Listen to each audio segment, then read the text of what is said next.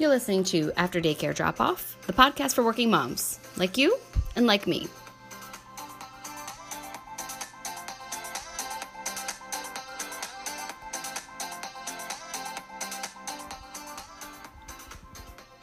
Today we're talking with Leslie, a married mom of one who's working in strategic community outreach and communications. Let's check in with her. Hi, Leslie. Hi. Welcome to the podcast. How are you? I'm great. Thanks for having me. Of course. Well, first things first, I'm going to acknowledge that you are at least not paying 100% attention to the Oscars instead and talking to me. You are 100% correct. So I appreciate you. I'm okay. I like to do the the follow up after. I just like the outfits anyway. So It's it's much more efficient and then you get the full rundown of people who wore the same outfit and everything. Yep, the highlights are way better. Fits more better in my time frame, to be honest. Right. Well, I'm going to digitally cheers you right now. What are you drinking tonight? Yes. Um, I am drinking a nice Zinfandel. Nice. I actually got it. I actually I've been saving this bottle, so this is a very special occasion. Happy to provide a good excuse. You, you sure did, but I got it because I went to see Hamilton, and right after is when I found this bottle, and it has Hamilton on it. And I was just like, it's a sign. This is going to be great wine. I'm going to get this and save it for something special. So, I love it. cheers. Well, I'm drinking my normal boxed wine, just usually rotates between brands and styles, but I think- can enjoy a good box wine as oh, well. Oh yeah. Um, I'm trying to think what it is. I think it's a Pinot Noir. Either way, it's de- delightful. and so, aside from it being Oscars night, I just want to dig right in and check in and see how you're doing because rumor is that both of our toddlers decided that today was going to be more challenging than other days. They did. Yeah. I'm doing great now. We we just made the deadline. I had to cut story time and but it was good. We we did bath night as well tonight and he got to watch a little bit of the Hulk before bedtime. So I think that was I call it the bedtime turn up. They Okay. sense that we're trying to calm down and get ready for bed and they're like, Nope, I'm gonna take it all the way to Oh, and that was what we we got so See, our our kids are the about the same age, and Anna will be two at the end of March, and your son will be. He just He turned two in October, right? yep he Yeah. october 31st halloween baby There you so go.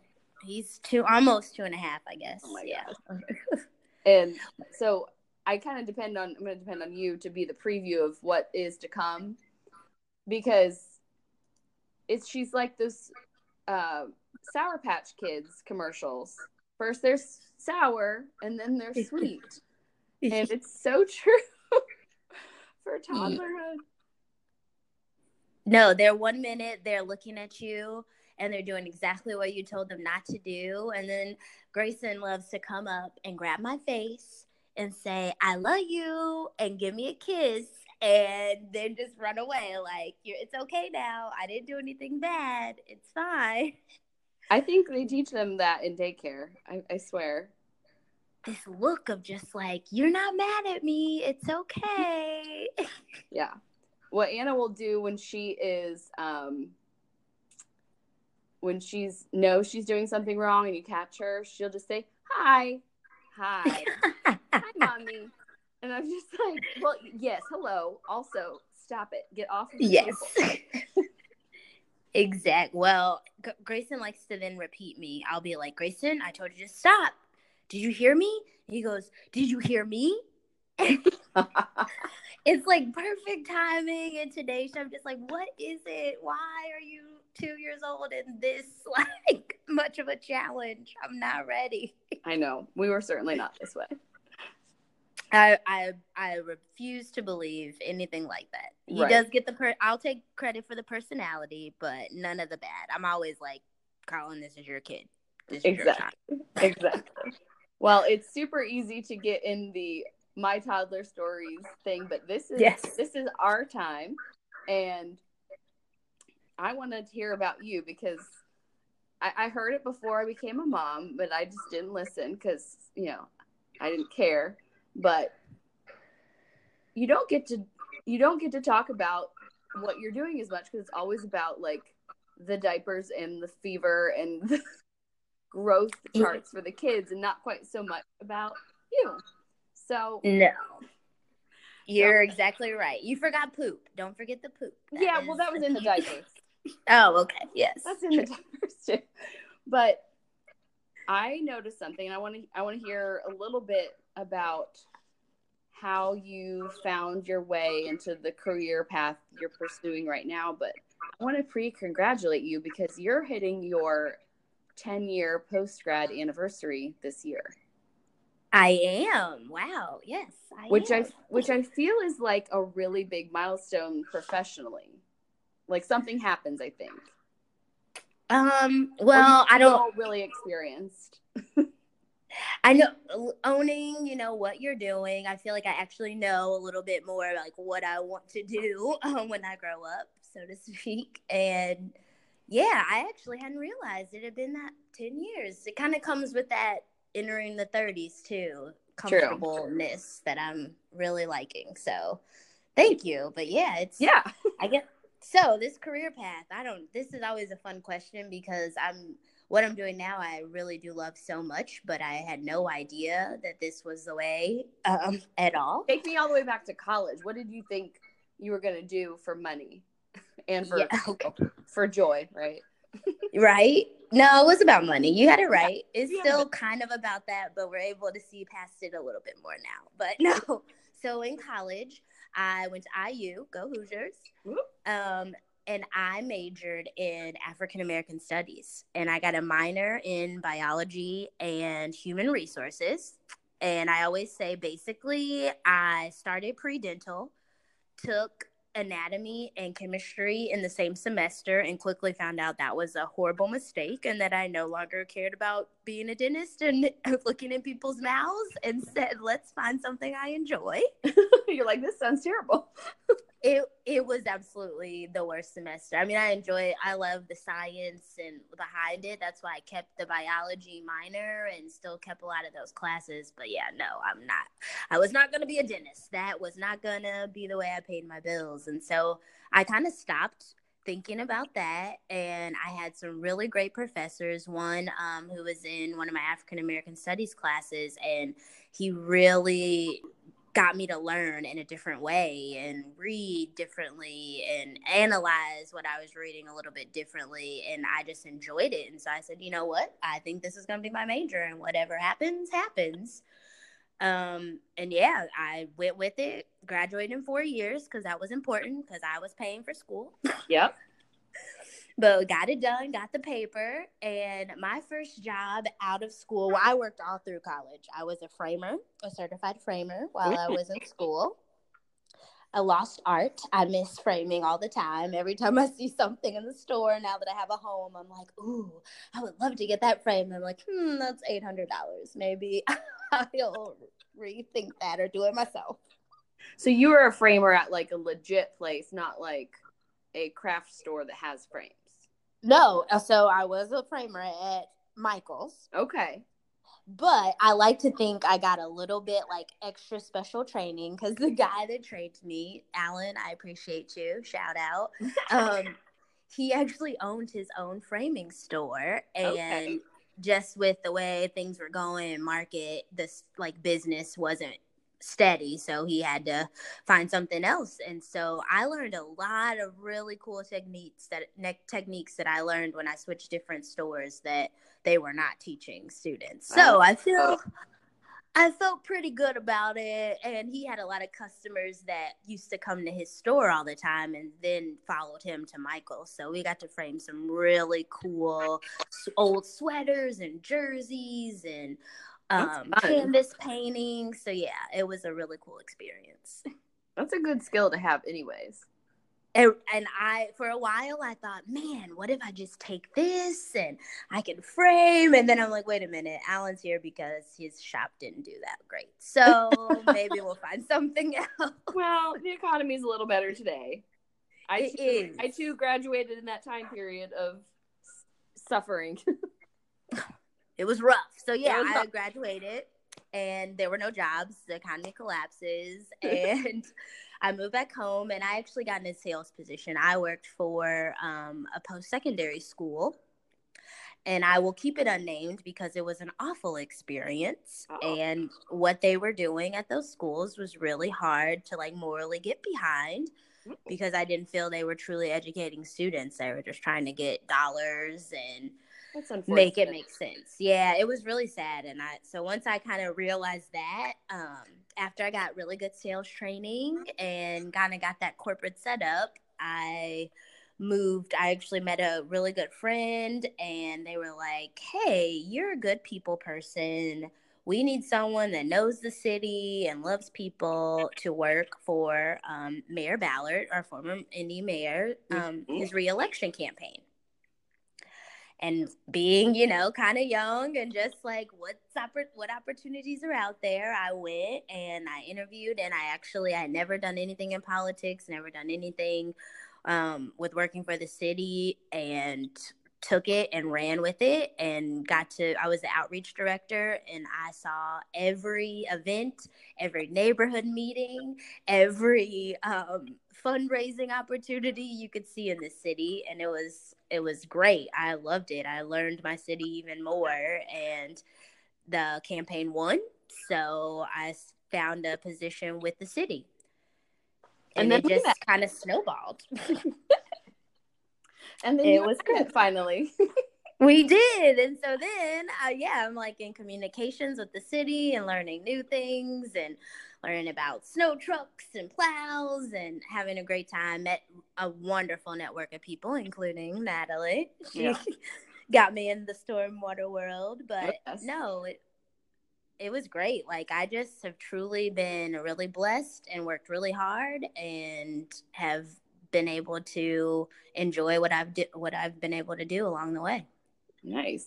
And now that I think about it too, like I've I've not worked on a campaign, and I think I'm gonna take I'm gonna take a, a pass here and say since I'm a mother now and I I can't do those hours. Um, Yeah. but Oh my gosh. but it's kind of like a master's program, really, to work for a I, uh, campaign. I so I would say working on a campaign is like for the most part it's about a year, but it feels like five years of like actual work. the experiences you get, the people you meet, the learning curve, like it feels like you've been in an industry for five years. But, okay, maybe doctorate then. Sorry. Yeah. but just thinking about like the depth of knowledge you get and like if someone needs you you're you've got to be there like if it's going to be something that starts at five in the morning you're there all the way to midnight done Yes, the hours. I could never have a family, um, or at least I guess in that capacity I was in, and I'm really glad I was in that place because I was able to give it my all, and I was For able sure. to stay late and go early, so it was perfect at that time. But I feel like to do that job now would be extremely sacrificing for yeah the family life for sure, Yeah, but you've and personal life. yeah for sure and you've maintained a career in i'll call it public service right Yes, And- yes. so what has So- kept, what has kept you in public service so far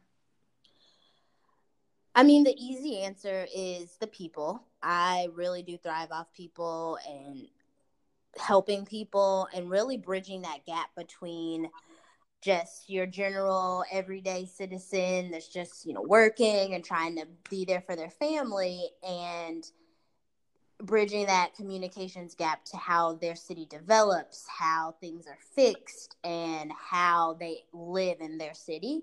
And my job's been able and has been to communicate what's going on and how to get around and navigate processes and try to make that easier and more accessible. And so to see the reward on people's face when that light bulb clicks or they see that they can actually get something fixed or it's not what they thought that's that's been the driving force of i can continue to do this. This is like I, it gives a sense of purpose. That's a good way to put it because when you think about like corporate opportunities like you have customers but they're buying whereas right. residents like they're they've bought it because they live there but it's they're depending on you for a lot of things.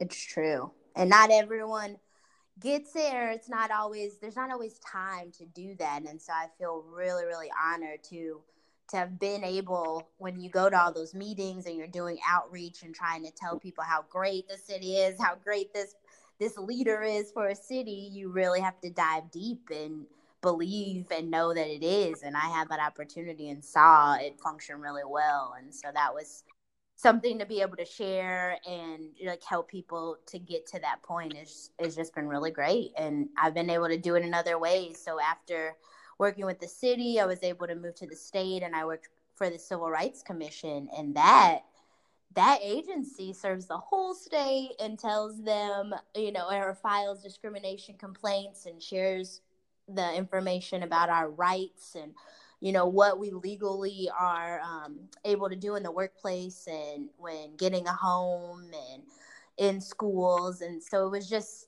it was crazy how many people don't know some of these rights and then being able to help them kind of find some solace and or um, restitution and some of the ways they have been wronged was great. Like that was really fulfilling. Yeah. Like there, there's so many different ways to help other people. Like most of the times I think folks think of like first responders or mm-hmm. medical as like the helping roles, but i am with you on advocating for good government opportunities, giving you that ability to help others with your talents. Yes, it's good, and the learning curve, like I said, the learning experience is wonderful too. Like it goes both ways. It serves others, and it serves you. Because I say, I if campaign was five years in a year, the state is like um, one year is about I would say a couple years in corporate world, if not oh, more. for sure. So. yeah. Well, because you, you can't say, I mean, for better or worse, you can't say no to projects because like your taxpayers or your members, for my case, are are depending on you. You. And you've it adds and, a little. It, oh, I would say it just adds a little bit of incentive to you know really do a good job. For sure. And when the pay isn't there. right, right. wink, wink to whomever wants to fix that. Right. no, I mean, you have to probably raise taxes, so that's not going to happen. But no, I'm not advocating for that. I That's know. why I like to find the bigger, the bigger value, right? right. No, I don't want to pay more taxes either because I live here also. Um, I like where I live. Right. So, one of the perks I will say, like, if for you know, you're always recruiting for your colleagues wherever it is you work, but one of the things I tell people a lot of times is I don't really believe especially with being a parent, work life balance being a real thing. But there are some perks with uh, public service that you're not always expected to work ridiculous hours, I'd say. And that, at least for me, has given me opportunities to explore other things, whether it's volunteering or doing things like this podcast or just being able to pick up my daughter before rush hour. But I've noticed that you've spent a lot of your free time volunteering on boards and other endeavors like that. I'd, like to hear first, how did you even get introduced to that opportunity and continue to stay so engaged? I was bamboozled. when you're young and impressionable. Right? I was too nice. Someone said, Hey, you seem smart. You're energetic. How about? and you're like, oh, tell me more about how I'm so wonderful. yeah, I know exactly. I was like, oh, flattery. Yes. What are you doing? No, no. Um, it just goes back to that root of being able to kind of help bridge the gap even for nonprofits then and how to get things done and good service and so many people you'd be surprised there are really great people around, but so many people just don't have the time, the knowledge, or really the willpower to to give to groups that do really great work. So one of the first boards I joined was with Free Wheeling Community Bikes, and at the time, me and um, my husband were extremely avid bike riders. We loved bike infrastructure. We wanted everyone on a bike if we could. So uh, was it only made sense to help this program that was showing youth how to build bikes and earn their own bike and bike safety and it was in the community that we really appreciated and supported so it made sense and i i yeah i pretty much was like oh i didn't know to ask is this a working board or an advisory board do you have money do you not have money i didn't know to ask any of those questions yet and that was something I learned. But I had a really good time and was able to contribute, you know, some of the talents, some communication. You know, a lot of nonprofits are like tiny staffs, so mm-hmm. you're an mm-hmm. extension of those staffs, of that staff. So yeah, it was. I got to learn a lot about nonprofit world and deadlines and staffing people and working with other volunteers. So that's another crash course and experience. And but it was good. I I had a lot of fun with that with that group and what they did and understanding when it's your time to say, okay, I, I did my I did my bid. I gave what I could. Oh yeah. Saw you through. That was learning that was always great. You talk about work life balance. I think service balance is important too yeah there's you know you volunteer there's it's okay to say nope i can't do that or it's time for me to take you know move on to the next thing and make sure it's still fun and you're still able to enjoy that time you're you know volunteering or away from other things and people you care about mm-hmm. so and that's a good point too because i recently stepped down from a volunteer position i held for almost six years. And it was very very rewarding but i found at least when it came time for me to put that aside i just my heart wasn't in it anymore. And i think knowing and saying okay that that commitment of my life is complete now. I think i've left it better than i had it when i had it initially. But i think now like you said my time and talents are better used in another place. And mm-hmm.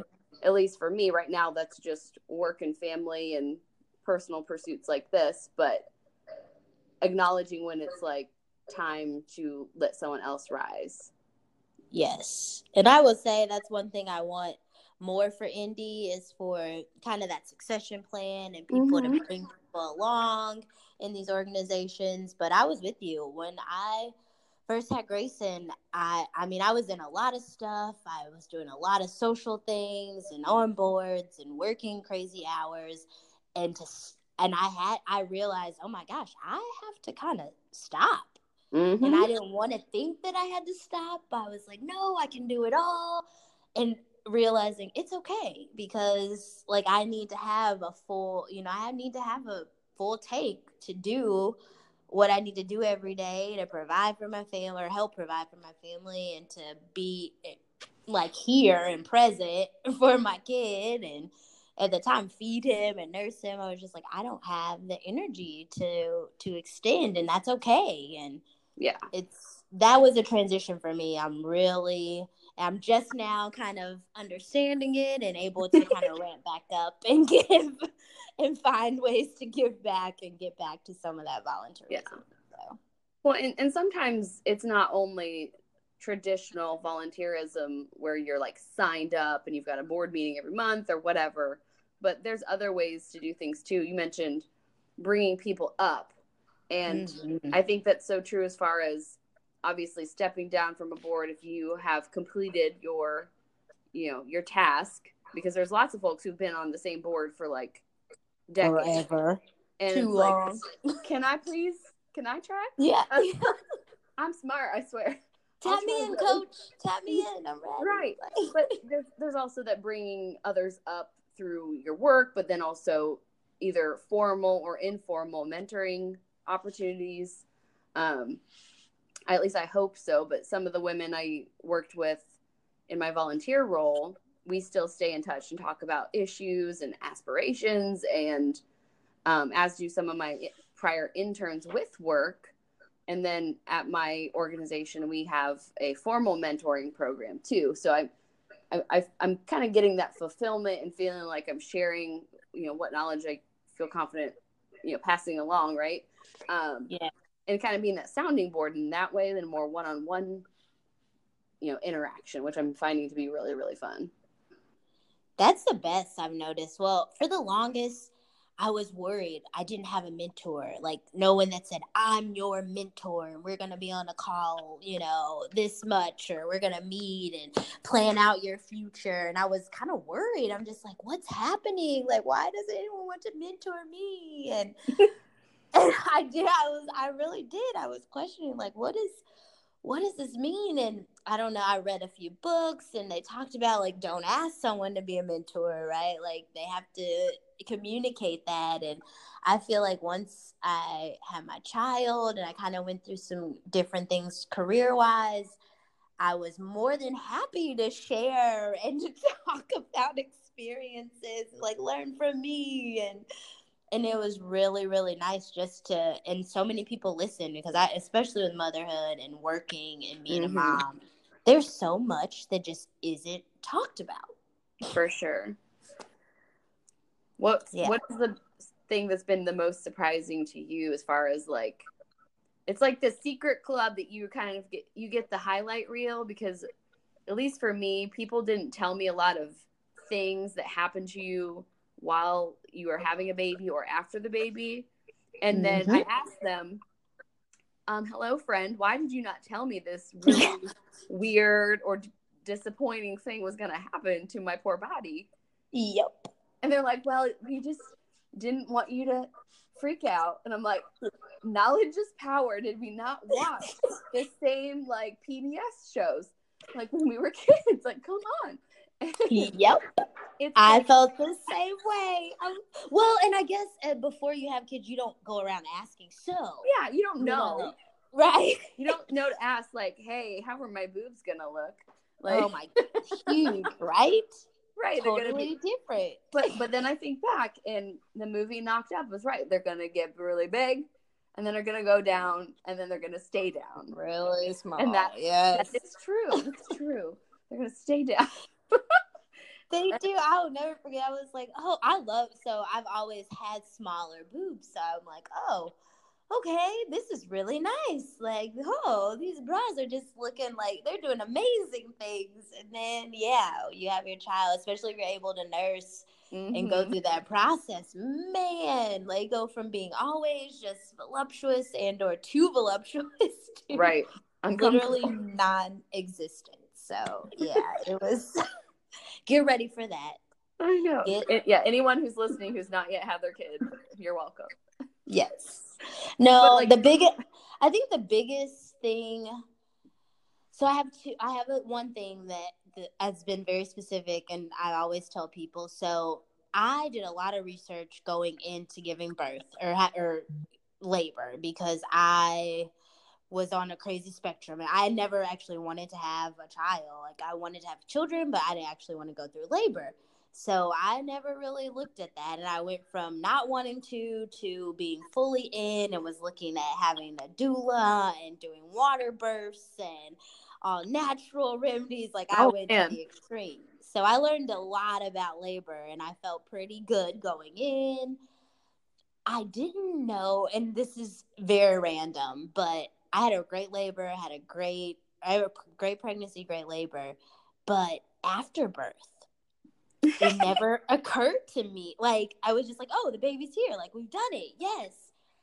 And this not may not be for everyone. And I didn't have an epidural, so I felt everything, which I I was happy to do. It helped with pushing, but that afterbirth, no one no one says anything about these things. They push you really firmly.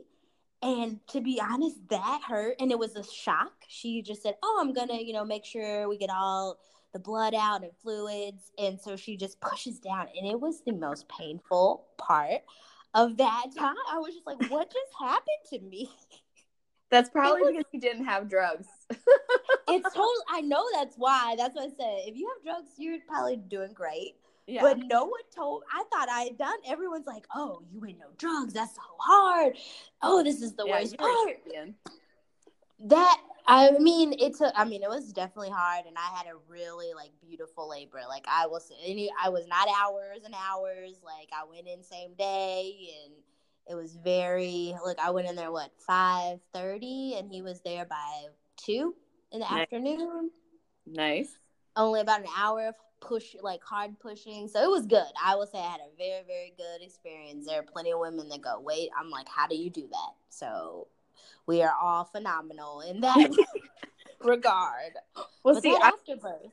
I was delusional. I was like, I don't want to do drugs. Like, I just want to try it. And my husband's like, come on, we all know you're to do it. And I'm like, no, I am awesome and I can do this because that's how God made me. I was like so indignant, which shocker, I know, right? But I was just like, no, like that we're meant to do this. So why couldn't I do it? And um, he leaves to go to the bathroom and no sooner does he leave do i actually get like a really good contraction because before my water broke and we had to come you know like i didn't have contractions with it um and i'm like mother mother like give me the drugs it was like i became like i don't know like a satanic shrek or something like, yeah.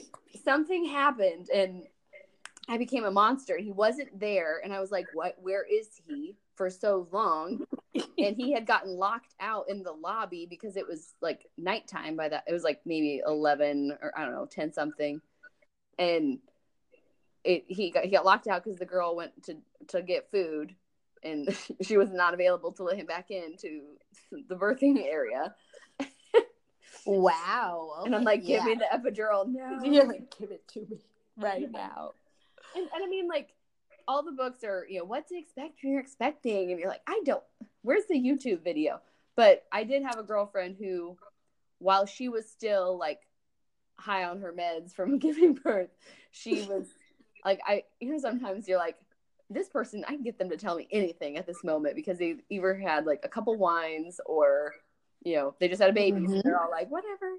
But I was like, Rachel, tell me what what happened. How did it go? Explain to me because I'm pregnant at the time. So I'm like, give me the 411. And this is her second kid. And so she just laid it out. She's like, look, the placenta's gonna come. It's it's fine. It's not gross, but you just got to do it. And I'm like, oh my god, what? And poor Tony was freaking out because he just was convinced it was going to be some massacre situation. And I'm happy to report it was fine. It's not right. It's not this massacre situation. I kind of thought it would be, but I watched a few bursts. So I, I and I asked Colin to watch a few. He was not happy. He was not happy. They did ask if we wanted like it was like a live stream, like it didn't record. It was like back in the day when they do the mirror. We did not. I was like, no, I don't. You didn't do a. I did a mirror. You didn't do a mirror. No, I did a mirror. I I don't need that level of detail. Well, somebody told me that they push, they push, they push, and then they finally got a mirror and they were able to see like basically like what they were pushing for. And like they did like two pushes after that and the baby was out. And I was like, Well, I want to see what I'm pushing for. Like I need to be that sounds like me. And like motivate, yeah, like get the get the cake at the end of the race. Yes, okay, yes. that's a good. It point. helped. It helped, but I also had it recorded, and I like I was very in. I was very in it. I'm glad I. wa- I'm glad I was. It was good. You had it recorded. Yeah, I did. And do you watch it? I have before. Do you cry? Um, no, to be honest, and maybe I'm a weirdo, but I was very. It like is my who run the world moment. Like I'm a huge Beyonce fan For those of you that don't know, I have to put that out there. So the whole time I listened to Beyonce music, I was very I sang and music was my like focal point. Instead of like a thing, I had music. a well, and you didn't have any drugs, so like you got to be belting it out and like right. Oh, I what they heard me around. They're like, "Oh, you're the one singing." Okay, got it. Oh, my um, gosh. I but, can't believe I've never heard this before. I I don't know why we haven't talked. I love my birth story. I try to tell it all as much as possible because people don't tell their birth stories. So I'm always like, yes, I want to know. But no, I sang Beyonce the entire time, and so when I watch that video, it kind of it gets me a little hype where I would try I watch snippets. I can't watch the whole thing and I haven't made it one big thing yet because it's a lot. So I like the snippets but no it's it's kind of empowering. I don't tear up as much until i see there's a couple photos after that were really emotional because i was very like i need my baby like give him right here. And then they almost had to come and get him. She said hey if we don't get him out we're going to use the little suction thing which oh. terrified me. Yeah. Because well i just didn't want the cone head. I go no no. You're like no i talked to I talked to him. I said, Grayson, I was like, it's time to go. We got to get out of here, okay? And if you listen, that's how I knew we would have a really good relationship. We were going to make it because he listened and he got out of there. So we were good. That's so funny. Well, you yeah. know, you were so worried, and, and Anna had to be whisked away for a minute too because she had gone to the bathroom prior to, so they were mm. she was good to go on that. But I had to have the um what I forget what it's called. The medicine that makes you go into labor because again, she went to the bathroom. And is that pitocin? Is that what pitocin? Something. Yes. Yeah. Some sorts of pee. That's probably why I was like, "Give me the drugs," because it was like immediately like 80 miles an hour. But so what's your what's your other thing? You said okay, the afterbirth slash placenta situation, having to like get that going. And so, and I mentioned I mentioned it in my I think in earlier when we were talking, but the breast I so I was able to nurse. Yes. And I didn't realize like I kind of knew that that would be I was hoping that I would be able to. I was very pro it. But like the transition from your mind of I can't actually do this. Do I want to do this? And getting my milk. No one told me getting my milk was going to be so painful. Like I'm like, I gave birth. This is like I am in it. I'm good. Like I'm set for life. Nothing can get me. Getting my milk was extremely painful. And like I massively sore and swollen. It was like my chest was on fire. Oh. I, it was like a burning, like a blaze. Like I felt like a phoenix or something because oh, they man. were just big and engorged and flaming. I just had no, and nothing like there was nothing to change it. And then you already have kind of the nipple issue because you've been trying and they've been getting the pre things. But yeah, that was something that I and uh, maybe it's not like that for everyone, but no one said that. No one said, talked about getting your milk. No one said, "Oh, this is a painful experience. Like, get ready." I just thought, "Oh, it just shows up. It'll be here." It was painful for me anyway. It was like flaming painful. See, I think some of the stuff that they cover, like we did a couple very quick of those um pre-birth classes. Like we did like yes. CPR and then like a general one because it was like, oh crap, we should have signed up for this. Like the immediate immediately when you get your pregnancy test and you say yes, you're pregnant, you need to sign up for these classes if you want to take them because they're full from like your hospital. And they did not cover the whole milk situation either. They just said, "Oh well, just keep trying." Yeah. And you can come to lactation support group if you need to. Yeah. Like drive your butt all the way down to the hospital. You know, that's not convenient when you have a tiny baby and you're like, I just want to wear sweatpants or a robe. um, but I I did not have the burning, so I I I, I feel for you because that sounds terrible. but it was not pleasant. Granted, it didn't last more than a day, so I'll put it out there. It wasn't. It it did stop, but it was just so unexpected. I would and I was really like, "What is happening?" I get on my phone, I'm googling. I'm like, "What is happening?" I ask my the doctor when I see them again. They're like, "Oh yeah." You can do that, but you don't want to put too much cool on it because then that could slow your milk. I'm just like, ah, like, mm-hmm. But those were the two things I was completely side like blindsided, completely blindsided. So well, the breastfeeding doesn't always like lit up when you go back to work, right? Oh, because- that was the end. I had a very I was actually very, very um blessed to have time. So I I went back to work right after and then I was I stopped work and was off for three about almost three months so I didn't have to deal with like day to day pumping and all that, like in the office. And when I right. went back to work, I that was what really kind of ended breastfeeding because I was I couldn't do it. I had a pretty demanding job, and my meetings were back to back, and it was just not I like I and I know you make time, and it was just really hard to make time, and I would be engorged all day, and I was just like, okay, we've made it. I made it ten months but I was really happy at that end to 10 months to, to stop because it was really hard with work. So I agree.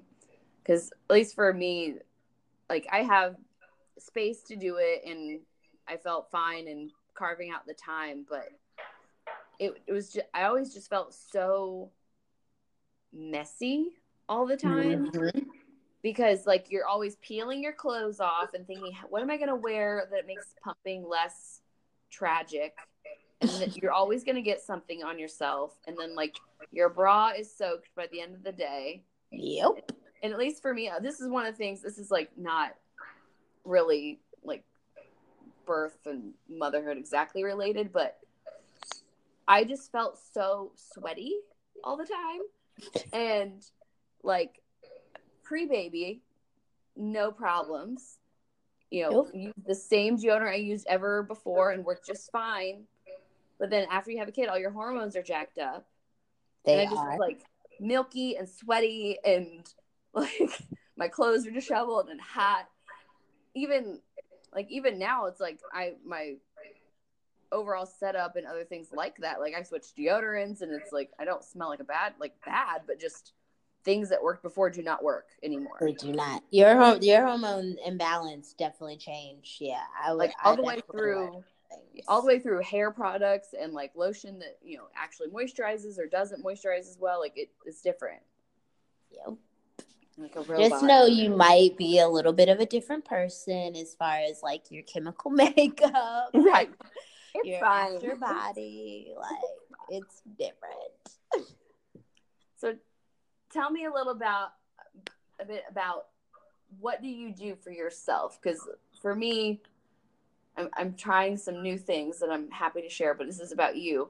Um, I want to hear about some of the ways that you got your busy career where it sounds like you're doing evening stuff when it makes sense or, you know, is alongside what your initiatives are. And obviously, you and your husband like to spend time together and you want to have your evening routines with your son and weekend fun times but like what do you what are your go-to's for kind of having that present time?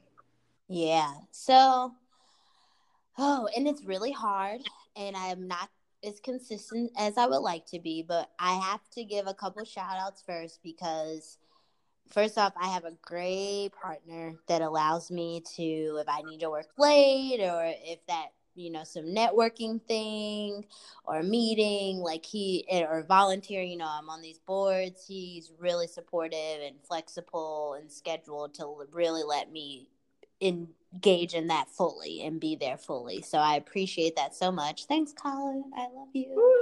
Uh, partners are awesome. Um, i have a really good family support system. So like we haven't we haven't really had a babysitter no one hate me. Please don't send me daggers. I stay by my family. They live here. but they've just been really helpful. So when we do want to do a date night, which is really important, and we do, um, as often as we can. I would say we manage like twice a month, which is really helpful for me to just connect and feel like a married, like halfway attractive woman. Like it is important. but I I would say the the most important part. I just always have loved people and networking with people. So being able to keep those commitments um, to be able to have some type of like resemblance of a the person I was as far as like the outfit and putting on makeup or maybe going to get my hair done. So I try to uh, subscribe to those self care things. If I go get my nails done when I really need some time, or um, I I used to love baths, so I'm a huge bath person bath mm-hmm. bombs. I would do all mm-hmm. the things. I loved baths, but my new home, which I love, does not have a bath yet. Ugh. So I've had to find other things from what a bath would be. So I do different, you know, really nice showers, and I found like aromatherapy to put in, or you know, diffusers to put in there while I'm in to help with that. But a bath used to be my go-to. So now when I can't do that, I sit and get my nails done or go get a pedicure or just sometimes just like having a happy hour to myself. And I never would have done that before I had a child, but I have definitely gone and gone somewhere close to home and just said, I'm to have a cocktail or a glass of wine and just really be with myself and learning to be with be comfortable by myself and with myself and just relaxing in that quietness is definitely something I try to do anytime that I can. Isn't that so funny how like and I think you'd re- agree with this. It used to be just like you have to be with someone, whether it's your friend right? or boyfriend, husband, like who at whatever stage you're in at that moment, like you don't want to be alone. Like I would never want to eat by myself, but a few weeks ago, I had a doctor's appointment and I was like, well, it's about lunchtime. I'll just get something to eat. And I sat at Chick fil A by myself and read a magazine for like an hour. And it was the best. Amazing, right? It's just, you don't, you didn't realize, like, well, first off, kudos to you because it's nice to know you're a good date. Like, right? Like, you're so, mm-hmm. like, being with you. It's like, excellent oh, company. I'm cool. I can hang with myself, but it's really nice. But no, I'm with you. That I just actually had my first. It was the first time, which is weird to say. In two years, my yeah, two years. It was the first time I was home completely by myself. Like Grayson was gone, Colin was gone. I was home from work at a decent time, and it was just me. And I, for, I was kind of freaked out. I go, "Oh my gosh, what am I gonna do? What, what I do with myself. And quickly I was like, oh, anything I want. And I made a nice, or had a nice dinner. And I had a nice shower because I couldn't do a bath. And I watched bad TV. And I went to bed early. And it was just the best thing ever. It was wonderful. So it's probably so quiet. It was. It was. It was. It was weirdly quiet, which I'm. I very much so feed off people and love being around people. So I've never thrived in the quiet, but I've definitely grown to appreciate time with myself and reflecting time and quiet time. So yeah, I've as much as I can get that or and just really put that in perspective and know that I'm doing the most I can to kind of maintain and be at peace and being unapologetic about it. That's the hardest part. I feel like there's sometimes the guilt oh i'm now especially if it's on the weekend when you're quote unquote supposed to be home. Right. it can be hard to say no i'm going to go and sit and have something for me or socialize with someone that really is interested in what i'm doing and just revel in it and being okay with that has been a process but it's been really nice and it makes me better when i come home so. Yeah that's a good point too. I found it's really helpful also like this is more for during work hours, but getting away to a place that's nearby that you find to be beautiful or calming. Um, mm-hmm. Like depending on where folks work, like there's usually a library, or you know, for you and I, if we're in a downtown area, there's lots of good options that are publicly accessible. But a really pretty hotel lobby. Like they don't know I'm not staying there, but Yeah. sitting, they're always beautifully designed. They have Wi-Fi if you need it for what you're doing, and they might have a coffee place or you can just bring your own. But just changing your settings sometimes and either using that as your lunchtime or just taking a break and, or or taking work and just getting out of your normal area can I think really help. It's true, and this is like I feel like this is super maybe cliche or corny, but I've actually been doing it more and it's been really I'm like, "Oh, this is beneficial." So I have an Apple Watch and I get these alerts to breathe. Oh, And I'm like, "Huh, did I like, Like download breathing special app? exercise? Like, what is this?" But it does. It recommends like exercises and just like repeating like deep breaths over and over. And when I'm at work and I can't exactly, you know, just get away or I need a different perspective, I found that actually like listening to my watch and doing those exercises, being deliberate about my breaths, and then like thinking, how do I feel afterwards? It's it's it feels kind of cheesy. When I first thought about, it, I was like, breathe. What are you saying? But it's truly been very helpful. Like it, I can't describe, but really taking time to be deliberate about the breaths you're taking, being really quiet in that time, and then coming back to it. It doesn't take long, but it definitely adds a better perspective. It's been really nice. see, I don't have a an Apple Watch, but I've been doing something similar, but getting up and meditating for I'm not kidding, five minutes. This So- just this week, just this I past have- week. I would It's say I guess amazing. this breathing is kind of meditation, Oh, but it so that's one thing I want to get into a little bit more and haven't quite made that leap because I feel like my brain is always like even the breathing is hard, but I feel like I'm telling myself how to breathe and making sure I'm, you know, in my nose, on my mouth and feeling my body expand, but I want to get more into a more um deliberate meditation that's like the next thing i've just heard anyone i know that's successful you listen to all these podcasts that's what they Mhm. say do right So- Exactly. Well, that's that's part of it too. Is that at least for me, I find that I don't get any pretty much quiet time. Like my even if it's not talking, my brain is doing something. Whether it's what do I need to do tomorrow, or who do I need to call, or what's this idea I'm working on? Because I don't know if you're like this. I think you are, but. I'm always working on something that's like going to be really cool yeah this podcast or something at work it's just always a thing that i'm just thinking about all the time and it it's there's no quiet and good stuff comes out of the quiet sometimes and trying to make yourself be quiet is very hard yes and so it's been nice to start the day with forcing all of those random thoughts out of your mind.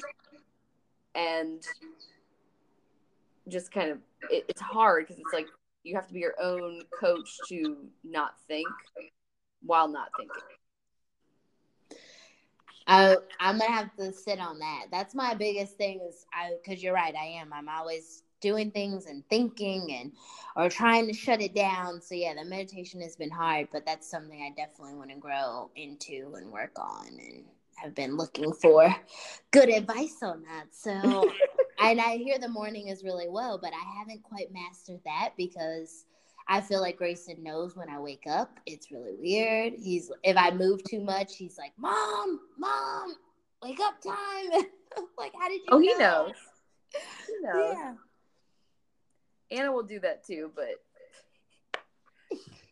i just set the alarm for five and just say fine i'll get up Yes. Well, I don't know if you're. We haven't. We've been really good with not sleeping in the bed, but if he's in the bed, it's even worse. So yeah, I'm really trying to. We've been really good. He's been doing really well in his bed, but getting him in his own crib so that I can have that time, and then actually getting up because then I'm like, no, I just need to take the sleep when I can get it. I can Mhm. get some sleep. So It's like Arianna Huffington says sleep, but all these other people say get up. Yep. Who do I listen to? Who who's the most reputable? Well, I will say my body normally goes to sleep always, um, unless I have something very specific to get up for. I'm sleeping. It's hard. Well, before we finish off here, I want to know what's your advice for anybody who wants to get involved on a board or oh. your activity? Yeah, no. So I have a couple of things. So I will say the first question you need to ask yourself is really what time do you have to give?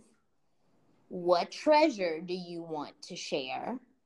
Whether that's um, actual monetary, or I think there are intangibles that you can share that are just as valuable. And then what is that talent that you're going to add to a board because that's important because you're most likely going to be an extension of that staff. So examine those things first.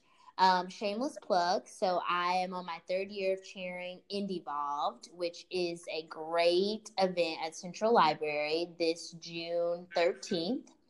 But we bring over 100 nonprofits to the Central Library downtown um, with nearly 2,000 young professionals. And I use young liberally, so don't feel like you'll be outaged. If you want to get involved, you should go. but it's a great way to align what your passion is and what those talents and treasures are to a nonprofit that is looking for that help.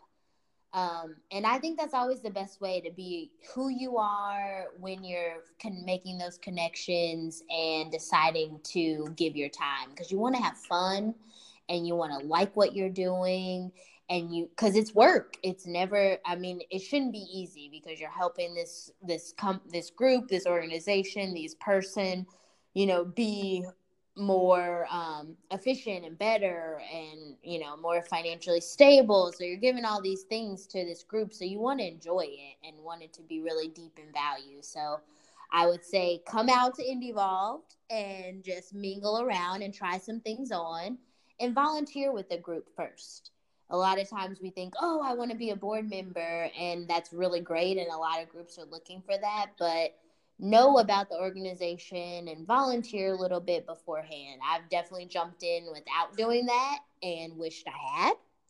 You learn a little bit more about what's going on and if you're really going to mesh with those those people and those volunteers and drive with that mission. So, those are the things I would say is definitely analyze what you can contribute, find a event or a group that is going to engage with these nonprofits or different organizations around the city and then really take the time to volunteer and get to know them better. That's a really great way to put it too because especially if someone's not working in a job that they're maybe like pumped about or if they w- don't want to use those same skills for their volunteer role that's a really good way to kind of position your mind going into an opportunity Yep. And it's and it is. And I've noticed a lot of people that are like, no, day to day I do this. I want to give, you know, I want to learn something different. So, you know, give something else. And I think just understanding what that looks like is super important before you go and jump into to being there. So I didn't do a real good plug. Let me let me put my communications hat on. So go to indyhub.org. Um, IndyVolve 14 is the 14th year, but it'll be June 13th from 6 to 8 at the public library. Mark your calendars. I'm going to try to make it because I need to do something community based. It's and it's fun. You can have a beer. You get to. We have radio stations, good music. It is truly just like a fun time. Like bring a friend, bring a coworker and just come enjoy yourself. And you meet a lot of great people along the way. So awesome. Well, thanks for joining me, Leslie. Great to catch up. It was awesome. I appreciate it. It was a great chat, and I I didn't do too much damage on my bottle of wine. In case you're worried, I'm doing all, all right. But this was great. I appreciated it, and I hope it was helpful for some some moms and non moms. Absolutely. Thanks, Leslie. Thanks. Have a wonderful night. You too.